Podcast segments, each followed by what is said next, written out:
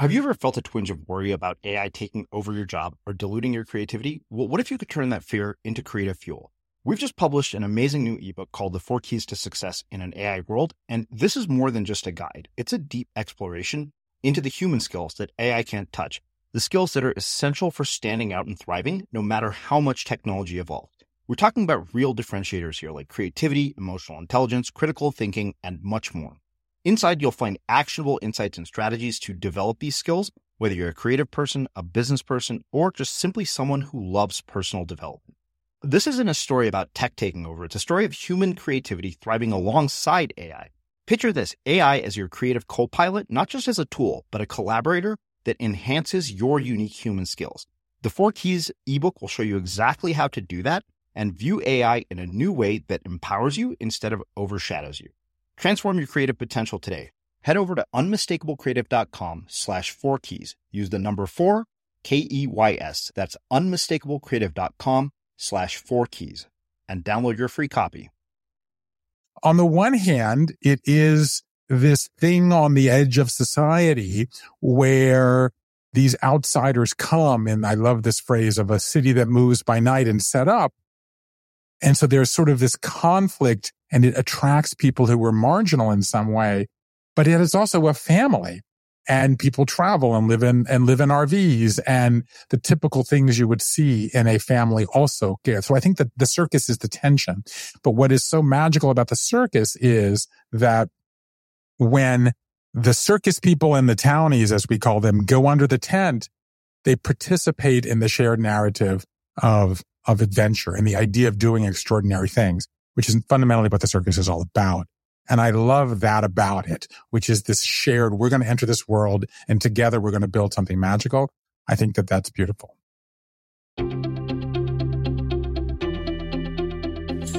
I'm Srini Rao, and this is the Unmistakable Creative Podcast, where you get a window into the stories and insights of the most innovative and creative minds who've started movements, built thriving businesses, written best selling books, and created insanely interesting art.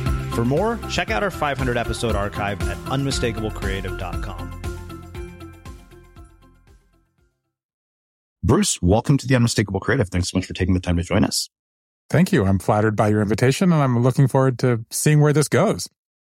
Well, you know, I think that anytime somebody else refers at another guest to me, I don't really even bother to look at what their story is about because I almost always know that if somebody else refers them, it's going to be great.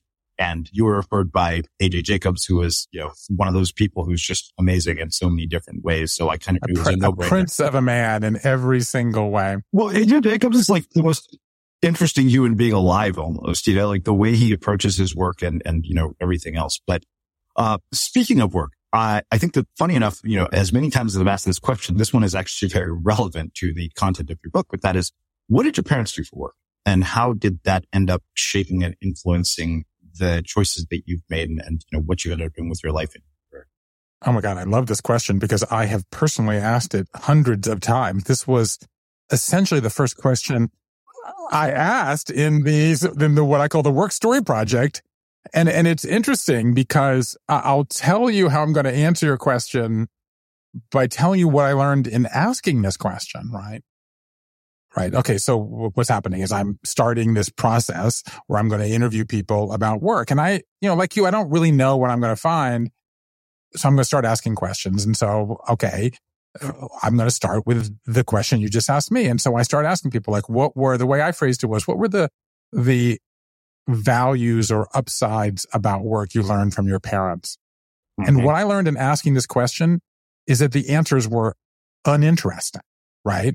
Because basically everybody, later I coded it and it was like 67%, but basically everybody said, I learned the value of hard work. Yeah. And so look, as somebody who asks questions for a living, to me, the only metric about, I, recently spoke to some high school journalists and I said, look, mm-hmm. the only metric to evaluate a successful question is the quality of the answers. So you yeah. may be highfalutin and you may think you've got the perfect question, but if the answers are not helping you or not revealing, then it's your fault. The questions are the problem. Mm-hmm. So I decided, okay, I'm, I'm, I'm not, I'm not, I'm not getting at the thing I'm trying to get at, even I don't, even though I don't know what I'm trying to get at. So then mm-hmm. I started asking, what were the downsides or the shadows of work Yeah. that you learned from your parents? And that's when it got interesting. Okay. So Mm. with that preamble, I'm going to now answer your question. So I grew up in Savannah, Georgia, Savannah, Uh-huh. Georgia. And, um, my father was in a family business. His father had been a kind of a country lawyer who defended anybody that he could defend when he was a Jewish lawyer in a kind of, you know, still backwater Savannah, Georgia, where that was not necessarily a kind of a, a- ticket to you know, traditional avenues of success and achievement. So he, he defended pornographers, he defended criminals, he defended murderers because that was the only work he could get. And then he started in the 50s a small building company called the Home Loan Company. And my father, who grew up in Savannah also, went to the University of Pennsylvania, joined the Navy, married my mother, who had grown up in Baltimore, Maryland, or Baltimore, as the people from Baltimore actually say it.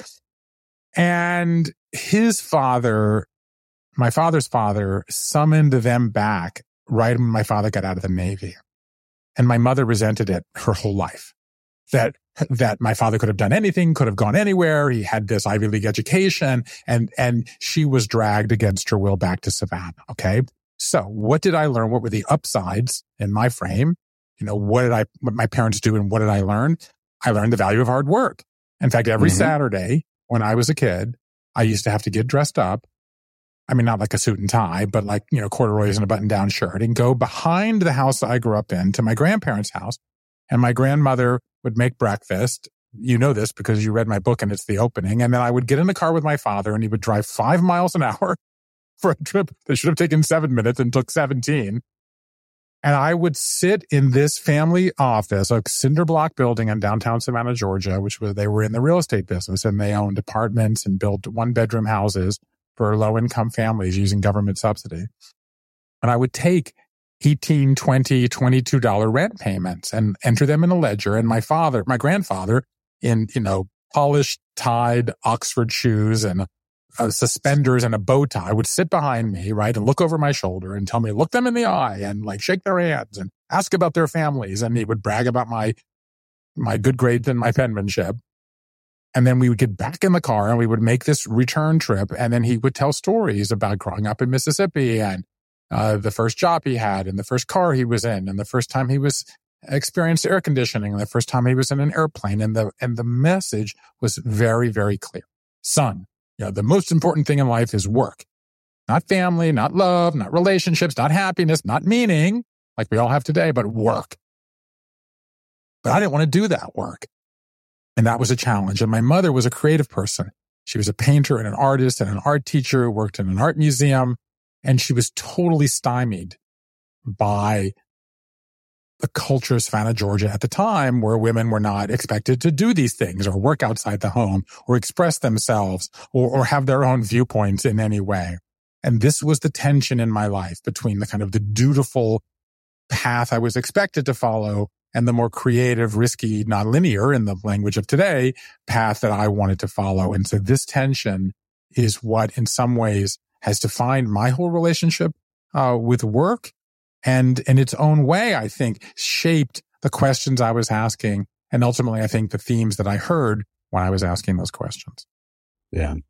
Well, so many questions come from that alone. Uh, I I think it was Daniel Levitin who had told me about sort of, you know, Jewish parents and Indian parents and the similarities. He said, you know, it's like doctor, lawyer, engineer, failure. And he Mhm. told me this joke. He said that, you know, some Jewish mother is at the uh, presidential inauguration and her son is the vice president. And she looks and turns to somebody sitting next to her and says, that's my son up there. You know, he could have been a doctor. Uh, and I'm curious, like, you know, for you, what that narrative was around your household. Uh, was it sort of the typical Jewish kid slash Indian kid slash Asian kid narrative? The other thing uh, I'm really curious about is growing up in Savannah, Georgia at the time that you did as a Jewish person. What did your parents explicitly or implicitly teach you about sort of race and, and bias and those kinds of things? Well, let me take those in reverse order. Um, Yeah. So I do believe that being Jewish in the South turns out to have been uh, a, a sort of defining aspect of my identity and even more know, specifically a kind of chief motivation of the work that I've ended up doing. Uh, because I grew up loving the South. Um, I love the familyness. I love the stickiness. I love the storytellingness. Like I love all of that, not to mention the college football and, and a lot of those and the, and the, and the barbecue. But yet I grew up Jewish in the South. And so therefore I grew up apart from that. So I, I was a part of the culture, but I was apart from the culture uh, at the same time. I also love being Jewish. I love the familyness and the stickiness and the storytellingness, right? There's a sort of a parallel there. But yet I grew up Jewish, not just an American Jew, and therefore, you know, kind of separate from the long narrative of, of, of Jewish life, which began in the Middle East and then spread through North Africa and the Middle East and Europe, and then didn't get to America for 2000 years. But I also even grew up from the American Jewish tradition, which was largely based in you know, New York and, and the Northeast. So I grew up a part of that culture, but apart from that culture at the same time. And so what have I done with my life? You know, I, in some ways followed that same journey. Like, okay, I grew up in the South, then I left there. I went to Yale. So therefore I'm going back to the Northeast, uh, where my mother was from, uh, and, uh, and my father had gone to school. And then I went from there to Japan in the 80s and I started writing letters home. And I'm older than you are, but on crinkly airmail paper. Okay. Like, you know, did you ever write a letter on airmail paper? You know, I, I, was thinking about the, the last time I wrote a letter to a friend, one of my best friends from college. Uh, she oh, wait, I, you, I've never even written a letter. You're of an age. You never even wrote a letter, no less on crinkly onion skin airmail paper. I maybe have written a letter, but definitely not on that airmail paper. But you know what? My parents came to America uh, or to left India in the late seventies. So I know what you're talking about. Because yeah. that was how my parents and communicated. So, and the way it was, the, the thing about those letters is they, the paper was very thin, right? Because of the costs. That's why it was air mail, right? As opposed to ship mail. And the pad of paper would have lines on it so that the, it wouldn't get all squiggly. And so I, I go to Japan. Um, I'm having a homestay. I like, I wake up the next, they serve me liver pie for dinner. Like I would eat everything but liver. And so I left, you know, but I ate the liver pie because I was trying to make a good impression with my homestay family. And the next morning I woke up, I learned my first lesson about life in Japan, which is that breakfast is leftovers from the night before. So on a Sunday morning, I was served a piece of cold liver pie. And I got up and I wrote this letter home and it was basically, you're not going to believe what happened to me. And I basically started sending them every few days for months. And when I got back to Georgia six months later, everywhere I went, people said, I loved your letters.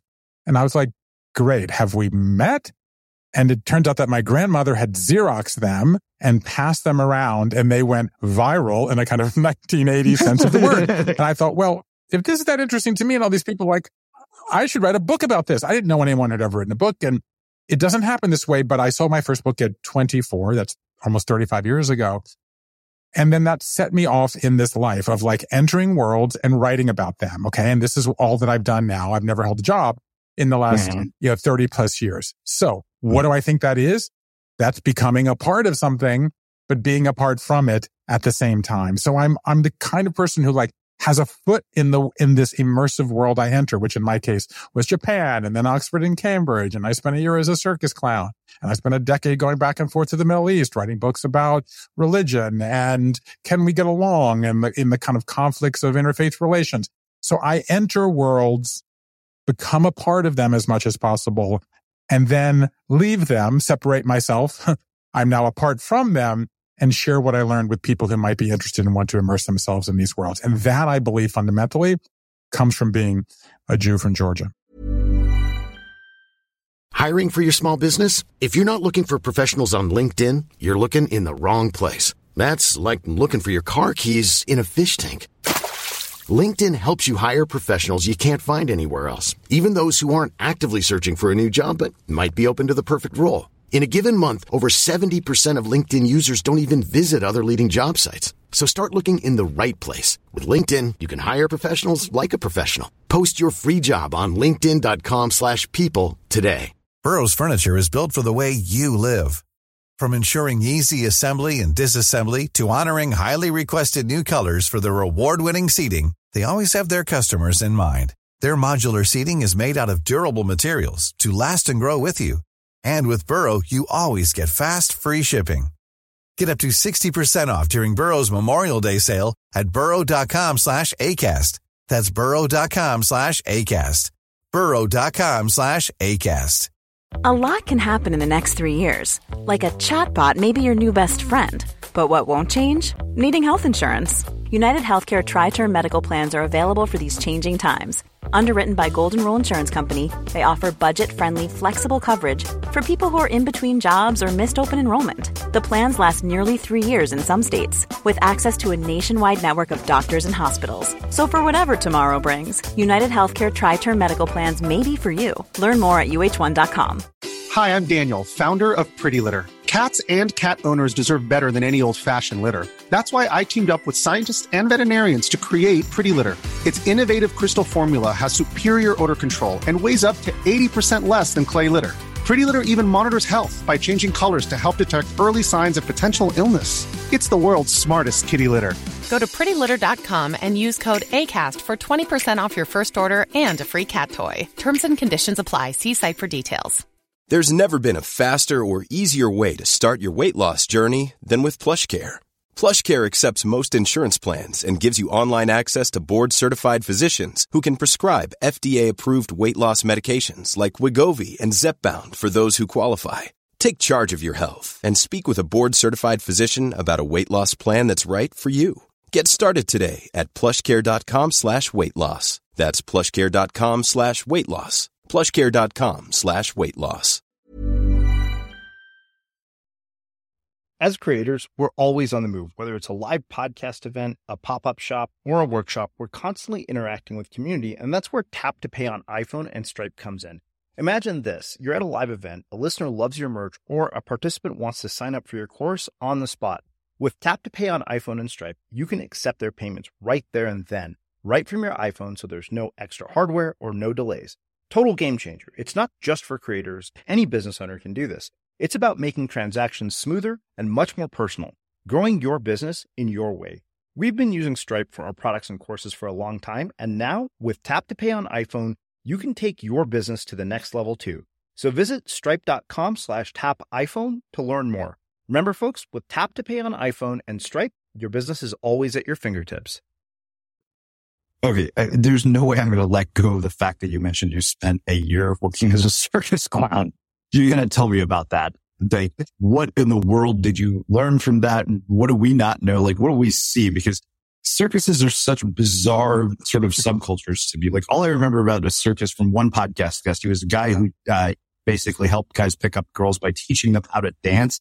And I, you know, like went from college to a circus art school and I asked him what it was like. And he said, well, Srini, he's like, you want to see lots of beautiful women? He's like, go to a circus school. like, wow. Well, I, I should tell your listeners that you, one of your devotions to your listeners is that you want to hear your interviews as your listeners hear your interviews. And therefore you don't use this feature that is on the platform on which we're recording this, where you can see me. Because if you could see me, you would see a picture behind me of me on a camel juggling, which links those two parts of my life. The part of me that, you know, rode camels around the Middle East for a decade and the part of me that juggled in the circus, uh, for a year. So I grew up, um, uh, I learned to juggle when I was a kid and I used to joke that I put myself through high school by doing mime birthday parties. And so I sort of always had this dream of joining the circus. And after many years of living abroad, I came back and I thought, well, this is a great way to learn about America. So I spent a year in the Clyde Beatty Cole Brothers Circus and I did, uh, uh, we did 16 states, 99 cities. I did 501 circuses in the course of a year. And I will tell you, it is the most magical and fascinating world because on the one hand, it has what I call the seven circus sins, which in the year that I was in the circus, um, and by the way, I did write a book about this called Under the Big Top. But in the year that I was in the circus, we had murder, rape, arson, bigamy, bestiality, group sex, and organized crime. Okay. So that's the seven circus sins. But we also had two Tupperware parties, three births, a wedding, a funeral, right? So on the one hand, it is this thing on the edge of society where these outsiders come. And I love this phrase of a city that moves by night and set up. And so there's sort of this conflict and it attracts people who were marginal in some way, but it is also a family. and people travel and live in and live in RVs and the typical things you would see in a family also get. So I think that the circus is the tension. But what is so magical about the circus is that when the circus people and the townies, as we call them, go under the tent, they participate in the shared narrative of, of adventure and the idea of doing extraordinary things, which is fundamentally what the circus is all about. And I love that about it, which is this shared, we're going to enter this world and together we're going to build something magical. I think that that's beautiful. Wow. But since you said you're not going to let the circus go, I'm not going to let a story about work and the circus go because, and I haven't told the story in God, I can't, maybe a very long time. Years ago, I was at one, I was actually at a Renaissance weekend, like one of these sort of fancy gatherings of people. And I was seated next to and I won't say his name, but put it this way. He was the founder of Sam Adams beer. And like you, I can get going on questions. And so we're, I don't know, an hour into a dinner and I have asked him question after question after question, which I deeply enjoy. This is my life's work now, asking people questions. And not a single time did he ask me a question. And I was, and it was just sort of fascinating. Okay. Like you just love telling stories about yourself. So I'm like, I'm going to do a test. And my test was, I'm going to start dropping in circus stories. and if you can't ask a question about that, then you really are not interested in getting to know me. So I started just randomly talking. Oh yeah, when I was in the circus, this happened. Or when I was in the circus, that happened. And he never turned and said what you did. So again, you're now my hero and I, I'm saluting you and embracing you for, I, I wasn't even doing it intentionally, but for not letting something like the circus go by without pausing to talk about it no, there's no way I could do like, you know, I, I, I, like weird, you know, quirky things. I was like, wait, what? The circus? I was like, I have to hear about that. Um, well, let's, let's actually get into the, the content of the book because I think one of the places I'm going to start is you went to Yale and I went to Berkeley. And one of the things you say in the opening of the book is that the huge flaw in the myth of success we've been sold is that it gazed too exclusively and elevated too reflexively on only one type of hero and one measure of achievement. The only way to be successful is always push ahead, march forward, reach higher, get more. It, I don't know about you. I'd imagine it, it's, it was very similar at Yale because um, my sister was a, a yeah. did a residency at Yale, but that's kind of the default narrative of the average Berkeley undergrad, at least when I was there. And even when you watch the kids uh, in the uh, you know documentary about the college admission scandal, the way they you know either are just jumping for joy or absolutely devastated. Like I remember getting the big big envelope, but I didn't you know run out of my parents' lawn and like jump for joy. I was like, oh, I got into Berkeley. Um, so talk to me about that, like particularly in that environment. Uh, how is it that you manage to not be so conditioned by sort of the, the default narrative in an environment like that? Well, I love this question and it hits close to home, I have to say, because I, um, I have identical twin daughters, as you know. Um, but as you may not know, they just turned 18 three weeks ago and they just accepted college admission a week ago. So we have been in what I have been calling the college application death march for the last year. And I think that one of the interesting things that's going on in the, in the kind of the Gen Z world is, uh, is this wrestling over this because you know, the, uh, these elite universities have gone through kind of multiple phases. First, they used to be all male, essentially until the late 1960s. And then they started admitting women. So suddenly half the people that used to get in were not getting in anymore. And but even until a decade ago, these institutions were still uh, primarily white. And that has changed uh, dramatically uh, in the last uh, 10 years and in the last several years in particular. So, and I think that they, it has forced these institutions to ask even more, you know, uh, with more challenge and focus, what kinds of students uh, do they want to admit and, and how do they look at, at success? So with that preamble, let me, let me set the stage here. So again, if you could, if you could see me, I'm sitting at my desk here in Brooklyn. And when I set out to write a book about work, um, and, as you know, just to set the stage a little bit, like I, I actually at a, my 30th college reunion at Yale in 2017, I, in fact, I'll tell that story because you like, you, you like stories. And this was a very meaningful story that appeared in my last book, Life is in the Transitions that you may not know. I was moderating a panel of prominent classmates and I was driving from Brooklyn to New Haven and uh, I was driving with a friend, classmate, and neighbor. And he was closing a $400 million real estate deal. And he wow. was on top of the world, but he was toggling between conversations about closing that deal and conversations that left him in tears because the previous day he had a partner who had a nine month old and the nine month old went down for a nap and never woke up. Oh, jeez. So he is ebullient and heartbroken, wrenching, crying in this car ride. And so we get to, we get to uh, campus in New Haven. I have resumes that were very impressive of the people in 250 people in this room. And I, and I had the microphone. I was moderating and I said, you know what? I ripped up the resumes and I said, losers don't come to their college reunion. I don't want to hear about your successes. Tell that to your mother. I want to hear about your struggles and what keeps you awake at night. And that night, it took me two hours to walk from the bar at one end of the tent to the other because person after person came up to me and said, my wife went to the hospital and died the next morning. Uh, my daughter cut herself and tried to take her own life. Um, my brother was diagnosed with stage four this. I'm being sued for malpractice. Like I, you know, I, I can't, my partner has stolen money from me. And I left that. This is a drop dead true story. And I left that limping because I have, you know, leg problems because I have had cancer in my leg as a young adult. And I called my wife and I said, no one knows how to tell their life story anymore. And I want to do something to help. And what I did has now been to devote the last six years of my life to collecting and analyzing life stories of Americans of all backgrounds, all walks of life, all 50 states. In the world of narrative psychology, which is sort of the academic field that this is adjacent to, you know, a typical paper of 10, 12 life stories. I've done 400 now in six years. And for the last two or three years, I've been focused exclusively uh, on uh, the topic of work. And that really is the, the heart um, of what I'm doing today.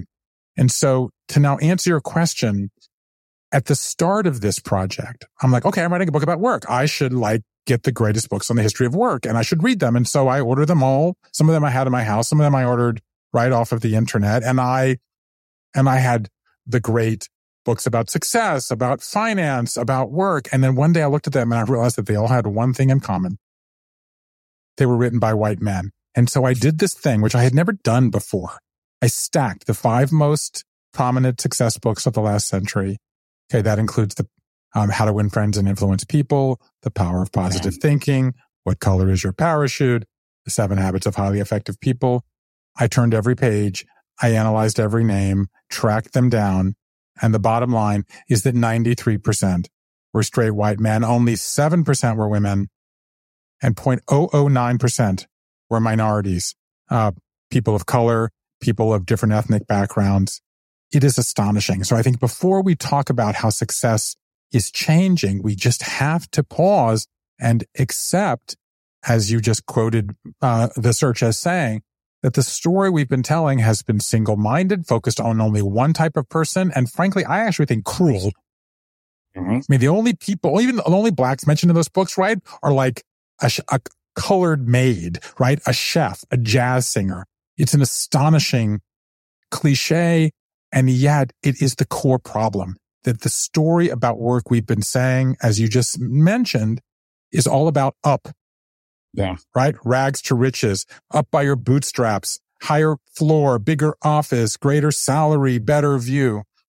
And I'm here to tell you, if you remember only one thing uh, from this conversation, is that the people who are happiest and find most meaning and get the success on their own terms, what they have in common is they don't climb, they dig. They do what you started me doing in this conversation, which is what I started in my conversations, which is they go back to their childhood and realize that we've all had these dreams we've been nurturing and this scripture of work that we've been cultivating. And we have a story we have been trying to tell but as you've said several times in this conversation, because of our parents, because of our culture, because of the institutions, because of the expectations of society, we don't often chase our own dreams. We chase someone else's dreams. And that is responsible. That is the main reason that 70% of people are unhappy with what they do. And three quarters of people in a poll released five days ago said that they plan to look for work in the next 12 months. Wow. Yeah, it's it's interesting because I, I, distinctly remember that part of the book, and as we're talking about this, it, just reminds me of something you know one of my mentors, uh, Greg Hornell, used to say. He would always say there's this sort of distinction between what is probable and what is possible. And he said, you know, we look at these sort of role models that we put on pedestals, and we read books about these successful people. And you know, I think that the the big sort of thing after you know a thousand interviews and a thousand self help books that I realized is that when we look at that advice as sort of just blanket prescriptive advice, we fail to consider the context in which that advice is given. And we think nice. to ourselves, oh, you know what? It, it, I, I remember very distinctly, I was with my dad and it was right after I graduated from business school. I just started the podcast and, um, you know, my dad's like, oh, well, not everybody can be the next Steve Jobs. And that really pissed me off because I was like, oh, well, you don't tell my sister she can't be any kind of doctor she wants to be. And lo and behold, if you go to my Medium feed, you'll see I wrote an article titled, You're probably not going to be the next Steve Jobs or Beyonce. Um, because I think that that's the, the thing that struck me most, particularly when we talk about the, this kind of literature around success is that, you know, outliers are the role models. And I, I think even Paul Graham in his essay on wealth said outliers are not good examples to follow. Yet, if you think about it, nobody writes books about people mm. who hmm. didn't amount to shit, spent the year, spent years busting their asses. Like those aren't the people we put on covers of magazines. Well, I think that what's there's a lot in that. Uh, um, I, I, think that there and there's a lot of beauty in that, and I think there's a lot to to to to spotlight in what you said, right? Because what I hear in what you just said, in terms of sitting where I'm sitting, of listening to people uh, talking about work for the last three years, thousands of hours of interviews, right? I've done 1500 hours of interviews, 10,000 pages of transcripts. I've hired two different teams of 12 people to analyze them. I'm hearing a lot. I'm hearing, you know, East Asian, South Asian, Jewish cultures, right? I'm hearing parents, right? I'm hearing institutions, right? That is, that is what I call, um, I've come to call actually, uh, the script of work that we are handed. Okay. Script theory is actually not something I knew a lot about before I started this project, but I'm fascinated by. It. So script theory, basically to geek out on the science, because I know you like that kind of stuff. The, the script theory is basically we have a script of going to a restaurant, right? We know you go in, you either sit down or you wait to be seated. You look at the menu, you order something, the food comes, there's some interaction, uh, then you finish your meal, you pay for your meal, and then you leave. That's a script of eating in a restaurant. No one ever teaches this, teaches us that script. Mm-hmm. It's something that we just internalized by watching, by doing it ourselves, by seeing it in, in movies and now social media. So we all inherit a script of eating in a restaurant. Well, in the same way we inherit a script about work right? From looking at our parents, right? From uh, listening in the, uh, uh, uh, uh, around the whatever cultures we grew up in, by going to the institutions that we go to, by looking at the same magazines you mentioned, now by listening to the podcasts um, uh, that you alluded to. So we inherit this script, but we also have this other thing, right? That's the script that I inherited when I was growing up. Okay. You get dressed up five and a half days a week. You go to work, you wear a certain kind of clothes, you conduct yourself in a certain way, you know, and there are certain metrics of uh, achieve external metrics of achievement and success that you are taught to follow. But we all have this other thing, which I have called, I've come to call in the search a scripture. And like any scripture in culture, what is scripture made of? It's not a single kind of text. There's stories, right? There's parables, there's lessons, there's homilies, there's tension, there's narrative. We all have this scripture inside of this. And if there's really anything that I'm trying to do in this book, it's to coach people up and help people through the process of listening less to the script that they inherited and more to the scripture that they're trying to tell. Hmm. Because the, the headline if I were to kind of summarize in, you know, kind of one bullet point, if you will, of what I learned, the, you know, what the homily that I would give from this project is, is that fewer people are searching merely for work anymore. And more people are searching for work with meaning. That we are moving in effect from a means based economy to a meaning based economy. And that t- t- takes place over a long period of time. And part of it, and we can get into it, is that meaning changes over time. Like sometimes it might be self-expression. Sometimes it may be money. Sometimes it may be, you know, protecting your family. Sometimes it may be giving back, whatever. But the opportunity of this fluidity and this change in how we think about work led, I will say, by the fact that the workforce is younger, majority female, more diverse. So as the workers are changing, we are changing the, the narrative around work. And so more people want this meaning, but the problem is they don't know how to achieve it, which is why the bulk of this project is giving people the tools to identify what is the meaning that you have right now? What is the story that you want to tell? And here's how to go about uh, setting out to achieve that. Millions of people have lost weight with personalized plans from Noom, like Evan, who can't stand salads and still lost 50 pounds. Salads, generally, for most people, are the easy button, right? For me, that wasn't an option. I never really was a salad guy. That's just not who I am. But Noom worked for me. Get your personalized plan today at Noom.com. Real Noom user compensated to provide their story. In four weeks, the typical Noom user can expect to lose one to two pounds per week. Individual results may vary. Here's a cool fact a crocodile can't stick out its tongue. Another cool fact you can get short term health insurance for a month or just under a year in some states. United Healthcare short term insurance plans are designed for people who are between jobs, coming off their parents' plan, or turning a side hustle into a full time gig. Underwritten by Golden Rule Insurance Company, they offer flexible, budget friendly coverage with access to a nationwide network of doctors and hospitals. Get more cool facts about United Healthcare short term plans at uh1.com.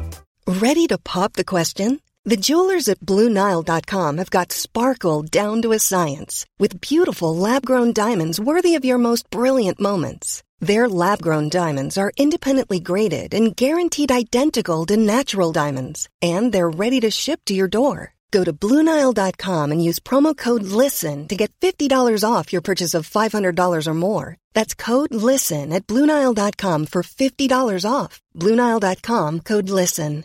Hiring for your small business? If you're not looking for professionals on LinkedIn, you're looking in the wrong place. That's like looking for your car keys in a fish tank. LinkedIn helps you hire professionals you can't find anywhere else, even those who aren't actively searching for a new job but might be open to the perfect role. In a given month, over 70% of LinkedIn users don't even visit other leading job sites. So start looking in the right place. With LinkedIn, you can hire professionals like a professional. Post your free job on linkedin.com slash people today. Since 2013, Bombas has donated over 100 million socks, underwear, and T-shirts to those facing homelessness. If we counted those on air, this ad would last over 1,157 days. But if we counted the time it takes to make a donation possible, it would take just a few clicks. Because every time you make a purchase, Bombas donates an item to someone who needs it. Go to bombas.com slash ACAST and use code ACAST for 20% off your first purchase. That's bombas.com slash ACAST, code ACAST.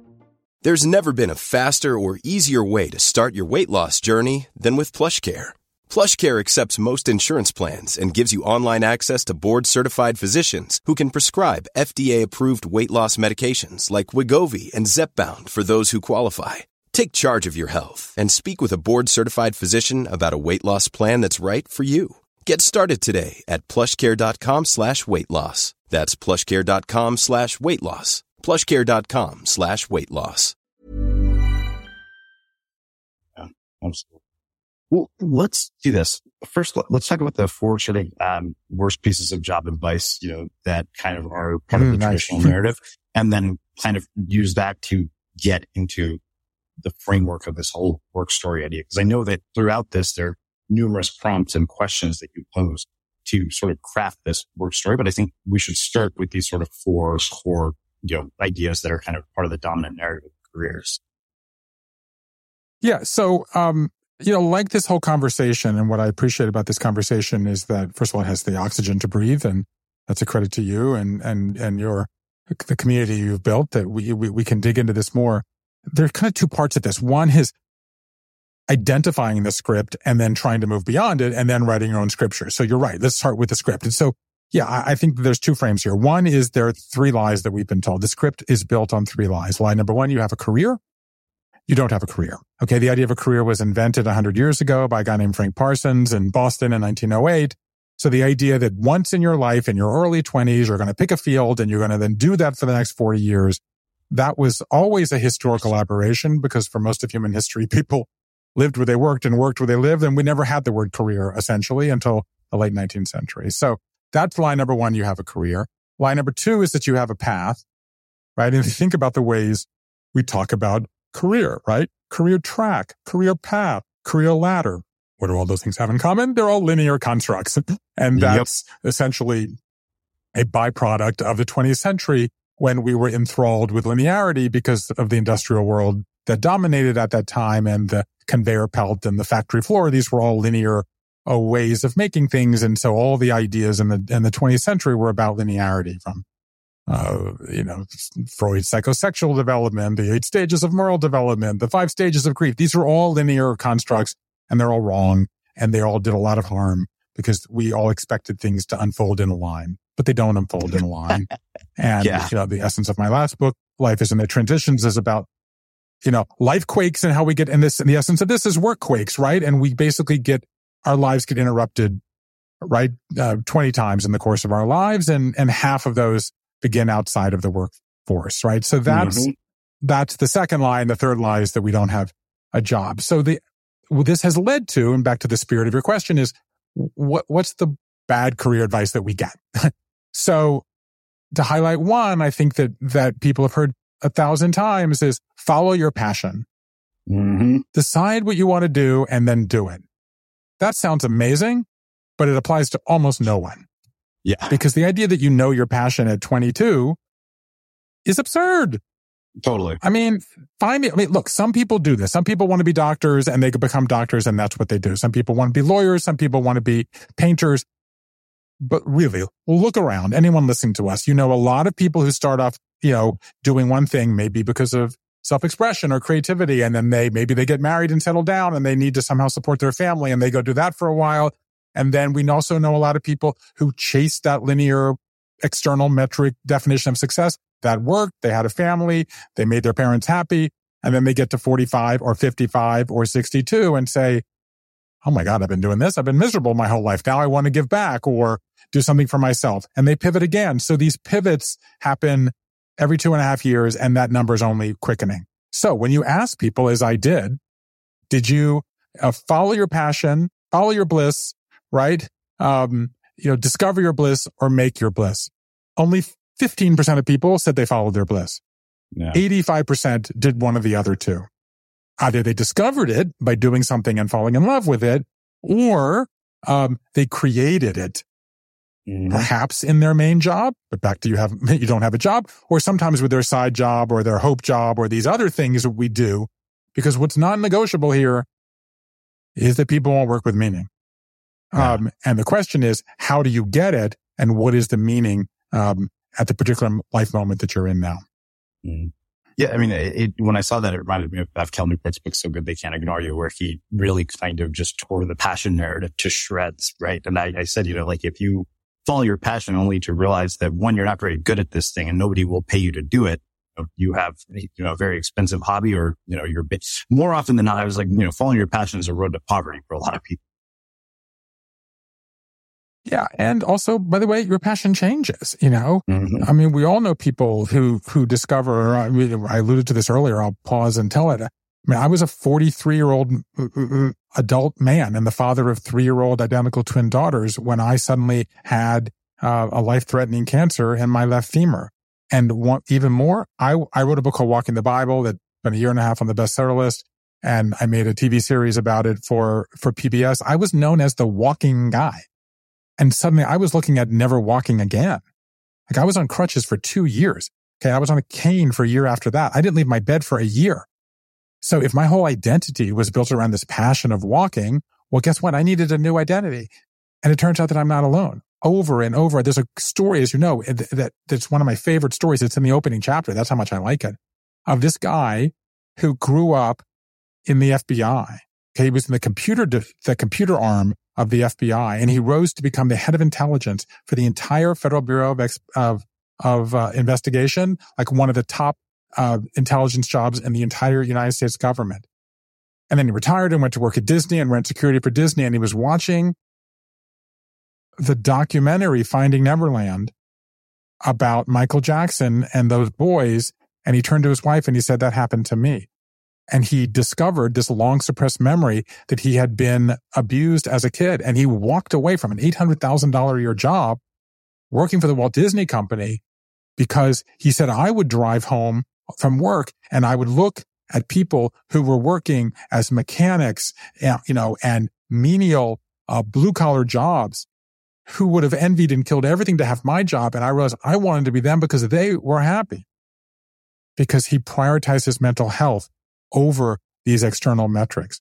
I tell this other story, which I love, this story of Maroy Park, who joined the, joined the CIA after graduating from college.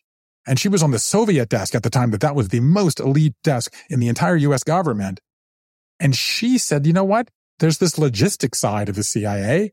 I think I can make more impact there. And our friends were like, are you insane? you're, you're doing the most prestigious thing and you're testifying before Congress and you want to run payroll for the CIA? What happened to her? She rose to become the first Asian American uh, director of the entire Central Intelligence Agency. So a thing that happened in common, this, this is like the bad career vice. To me, a thing that I kept discovering. And I, it was really, I was, I had a hard time naming it, which is why this is the very last page of the search is that every story of somebody who is happy at work contains one thing in common. And that thing is an unright choice. Okay. It's taking the unright, um, uh, uh, position. It's making the unright, uh, the, the, the, the unright choice in whatever you do. And that unright choice and I'm purposely not saying wrong, but that unright choice always disappoints somebody. It disappoints your parents. It disappoints your spouse. It disappoints your colleagues. It disappoints somebody.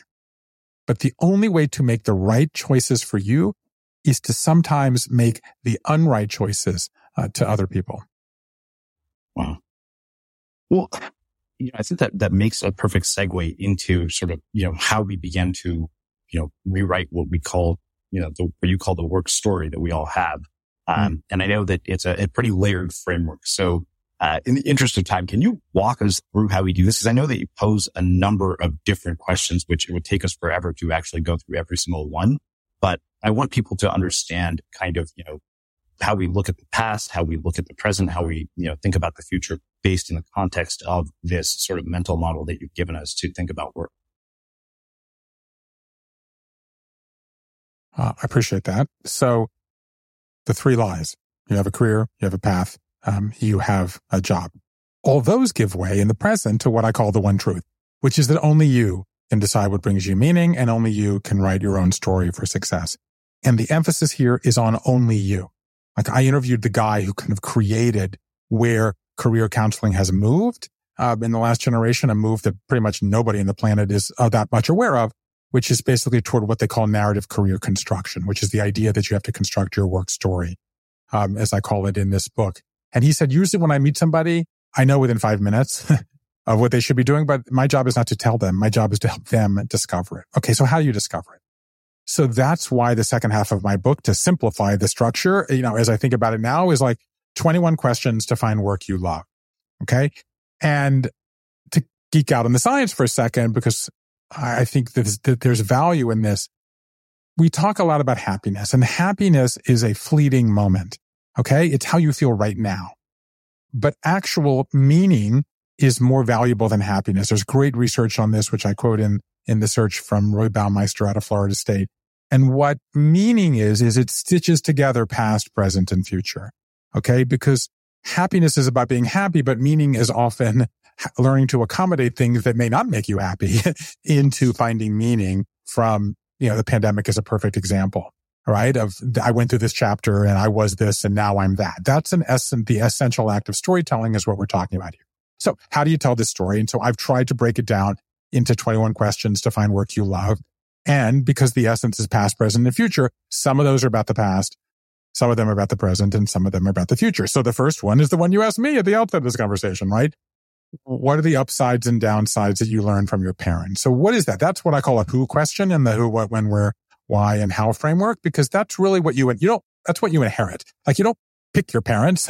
so therefore you, you, you can't control really the lessons that you learn from them. A what question, which I think is very valuable is who were your other than family, who were your role models as a child? So let me ask you. So uh, you know this was coming because you read the book, and again, mm-hmm. I salute you for that. But who, other than parents, who were your role models as a child? You know, I, I was thinking a lot about this. And what did you value in them?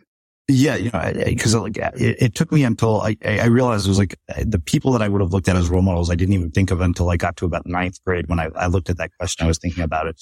Um, one was my ninth grade band director because of his absolute commitment to like seeing me accomplish what I could. I mean, I've never had a teacher who just, you know, out of the goodness of his heart, like made me his personal project and, you know, drove me to, you know, make all state band three times and I mean, he was the kind of guy who would stay after school every day to work with me. And, you know, like he wasn't being paid for it. So that always struck me.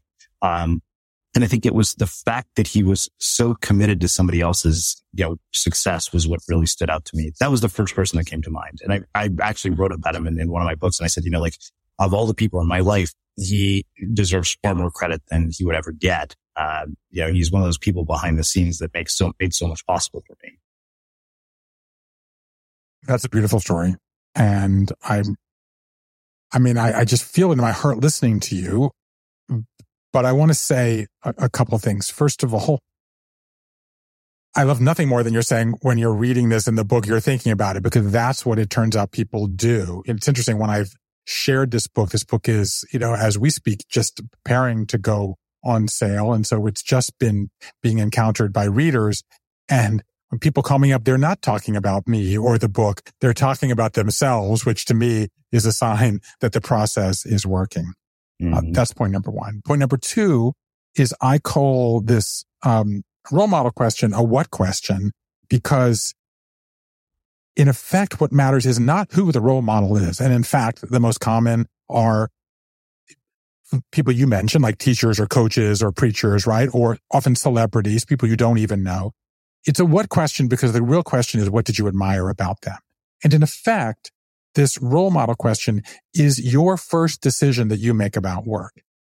Okay. The people that you choose to admire and sort of model your life and your own conduct after are making your first decisions about work. And here's why it's powerful. One thing I've learned. Okay. What did I tell you? I said to me, like the value of a question is only in the power of the answer. And one of my rules of thumb is to listen to the first thing people say. And what was the first thing you said about this person? He allowed you to see yourself. Yeah. And what is the first thing that you said to me in this conversation? I don't want to turn the camera on because I don't want to see you. I want to see you as you really are. In effect, I want to hear you. I want to understand who you are. And if I look at you, I'm going to be distracted. To me, that is a direct line between the decisions you made in ninth grade. That's when you're, we'll say 15 years old, that whatever you want to do, what's important to you is to see people who they really are and help them become better. And I could draw a direct line between that and what you're doing now, which is bringing people like me on, trying to see them for who they are and to listen to the story that they have to share with the goal of helping the people who are listening to us. That is the power of this process. If you ask these questions of yourself or someone you love who's struggling with what they do, there is no chance that you will not have moments like we just had because the process is that powerful. And I'm almost prepared to say invincible. Yeah. Yeah. We will have to either, you know, put together a list of these 21 questions for our listeners to download or obviously we're going to encourage them to go and buy the book, but, um, yeah.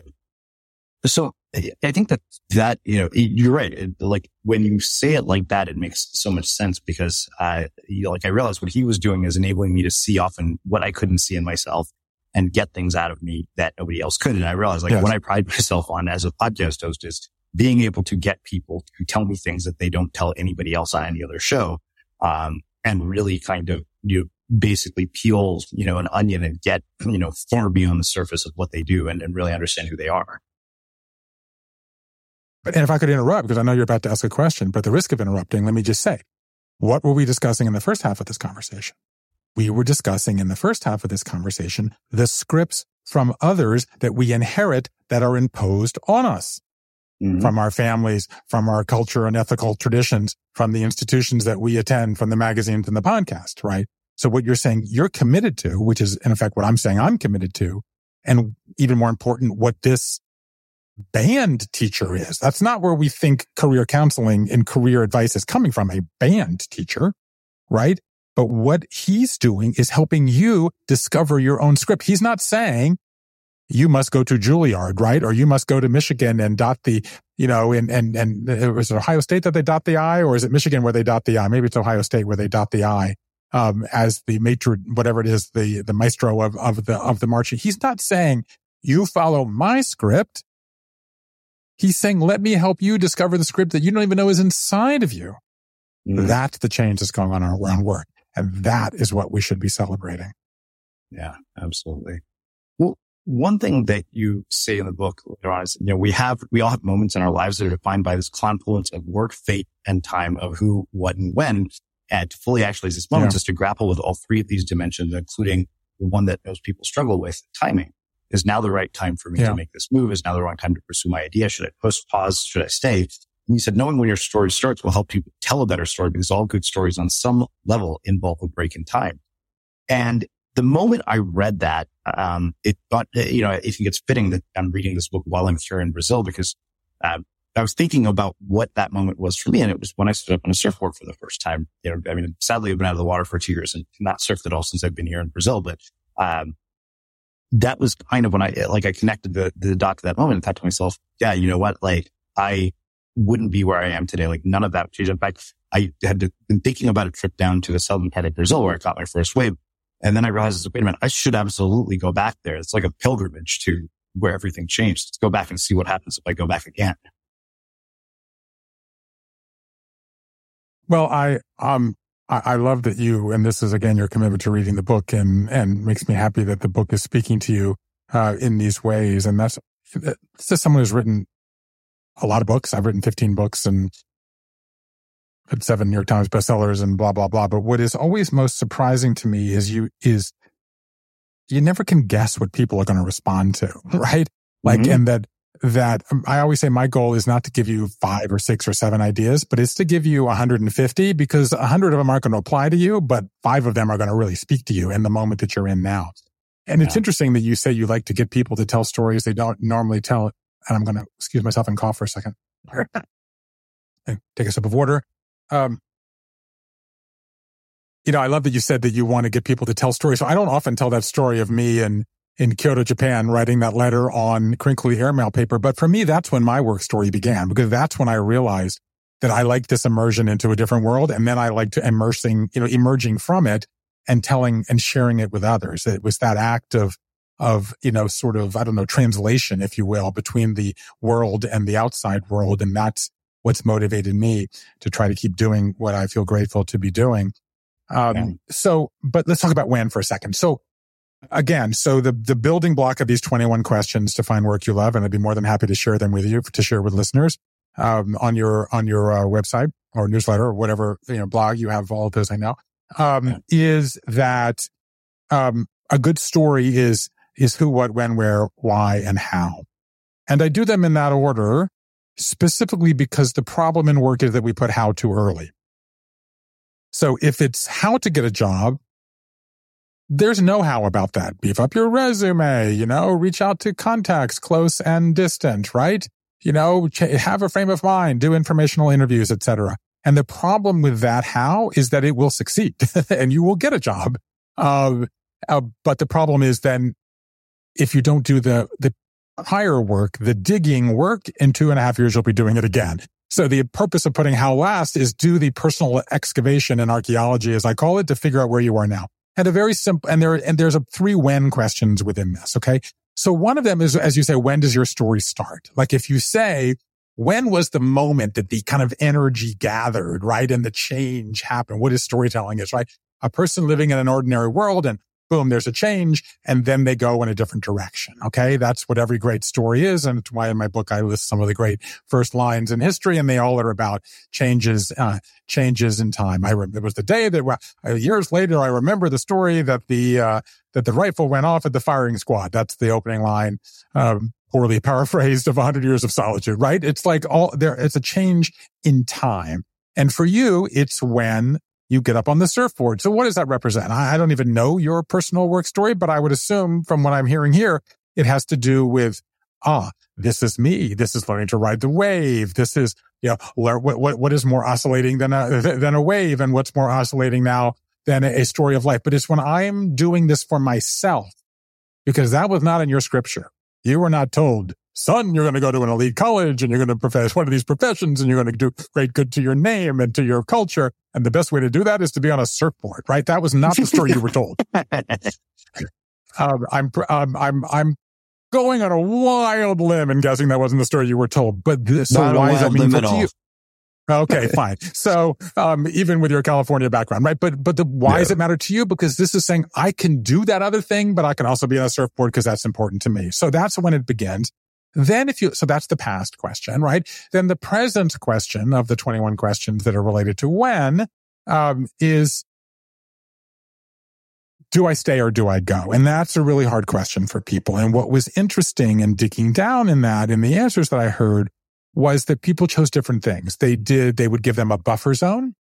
Like I'm going to give myself 18 months. And I did this. Remember when I left a stable job in Japan to come back home to write this book about Japan that became Learning to Bow um, it was like, I'm going to give myself 12 months to see if I can make this dream happen. And if not, I'll go find another dream.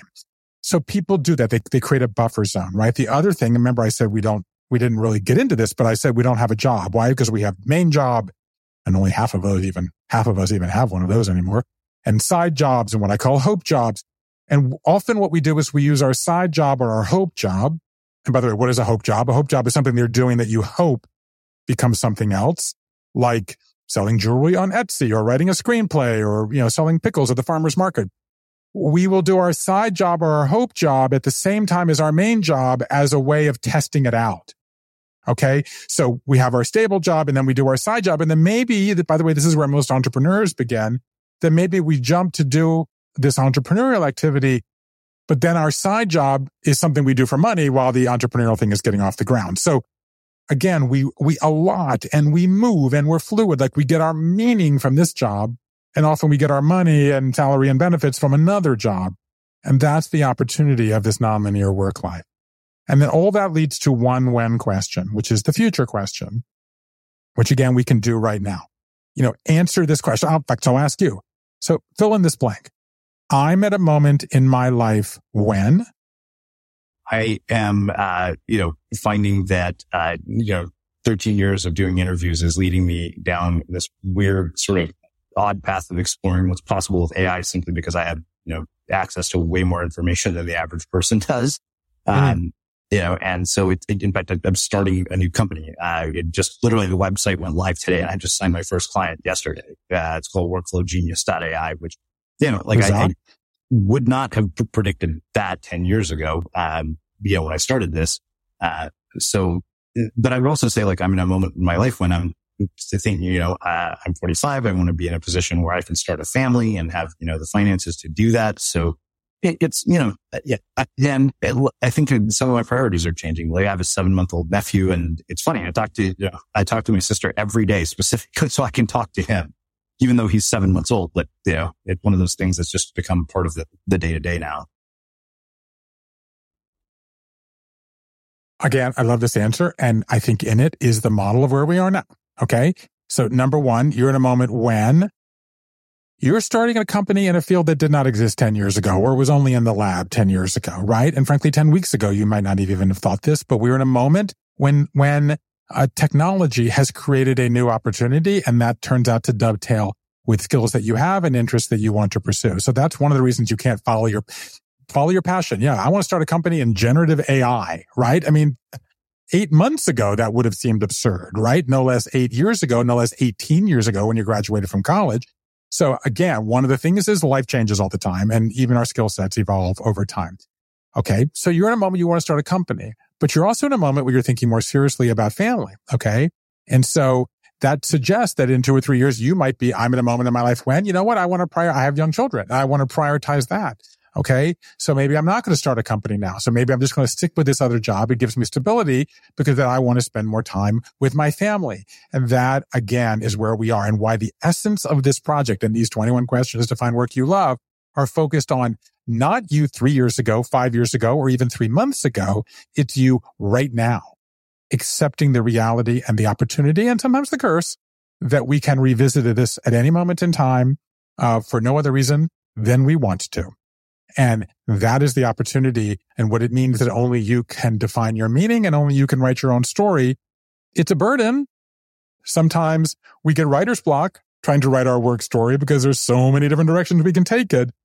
But that's why my mission, I'm at a moment when I'm about to be an empty nester, right? I'm uh, going to be, you know, refiguring out my family because I'm going to go from a full nest of uh, two kids at home to zero kids on the afternoon of August 20th when I drop my kids off to college.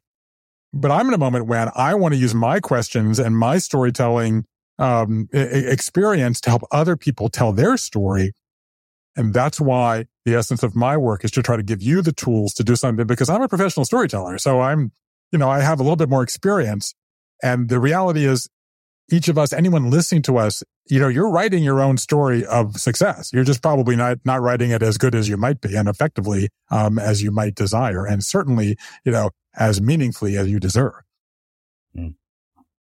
Well, I, I, have two last questions for you. Um, so you, one thing that you had mentioned uh, earlier was, you know, seven books on the New York Times bestseller list. And we live in this world where just social comparison is kind of just almost inevitable. You know, and thinking about this because uh, my friend Ryan Holiday's book, uh, Daily Dad just came out and Ryan is kind of, you know, like the, the publishing industry's darling at the moment, like literally on every show. But something stayed with me that he said, and he said, you know, like you would think that, you know, everybody thinks that, you know, okay, like, he must wake up every day and think, you know, life is amazing. Like I get to do all these things. And he said, don't get me wrong. He's like, I have, you know, the job that millions of people would kill for. I get to write the books that I want to write. And he said, but the thing is, if you think about it, nobody does that, right? And he said, basically everybody thinks, okay, you know, whatever that next level is, it's like, oh, it's not, you know, a, you know, like the highest, you know, home run in the World Series. It's a grand slam. Then it's like, oh, it's a highest salary in baseball. But the, the thing that he said about all that, he said, you know, it's good on the, um, aggregate because it drives a lot of achievement. And that, you know, he said, if nobody, you know, if everybody wanted to be senator, nobody want, would run for president. But he said on the individual level, it's a lie because it doesn't lead to the satisfaction that you think it will. And of course, you know, mm-hmm. like it's, you keep thinking to yourself, yeah, okay, fine, Ryan, like great. You're, you know, you've got five books on the New York Times bestseller list at the same time. Like, you know, it's easy for you to say that. And on the one hand, like I know that consciously. Um, so like, how do you think about that? Like, how do you think about success and how's that whole definition of what it means? Um, with age change because by, you know, if we look at traditional metrics of success, we've had multiple New York Times bestsellers.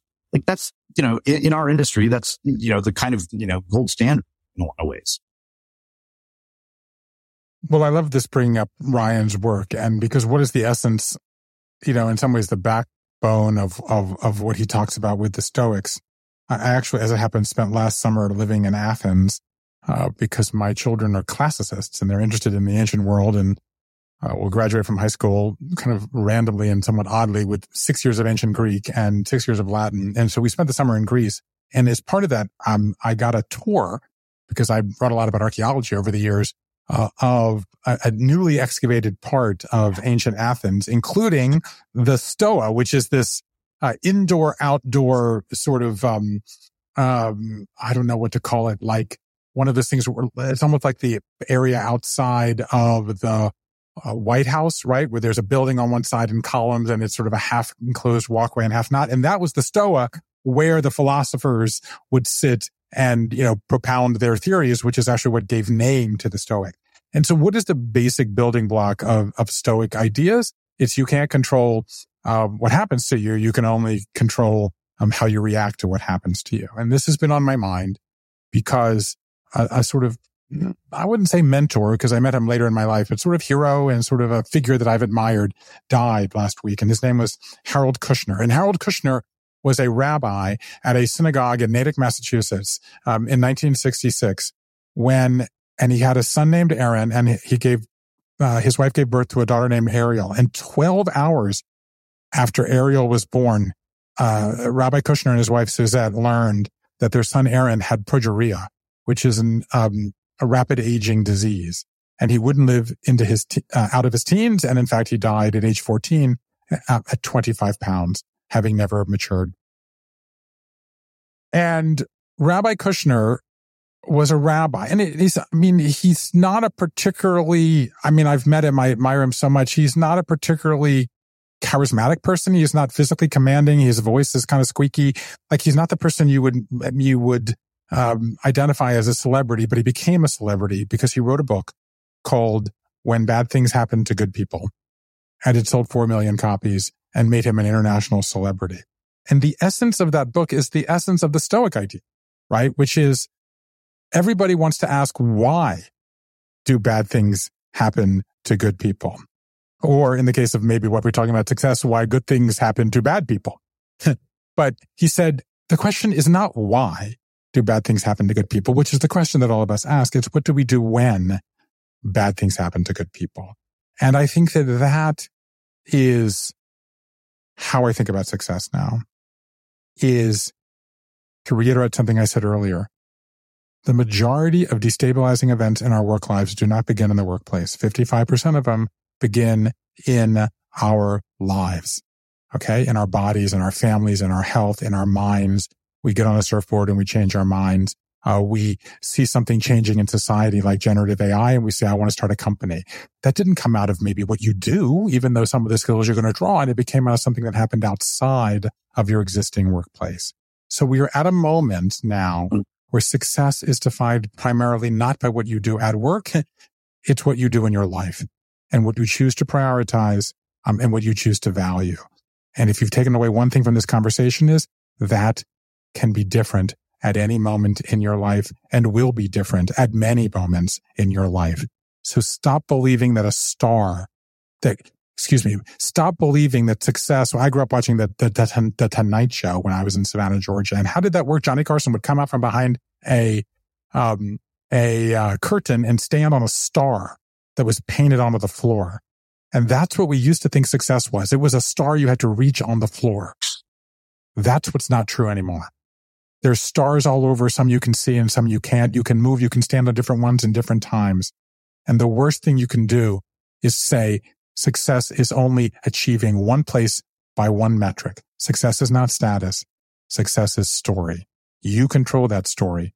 Tell a story that makes you happy, brings you meaning, and gives you success on your own terms. Wow. Yes.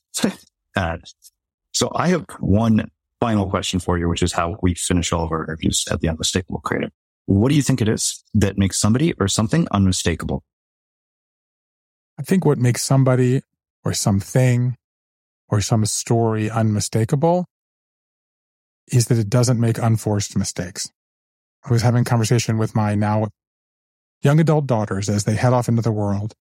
And I was explaining to them, because they don't know that much about tennis, I grew up playing tennis, what an unforced error is.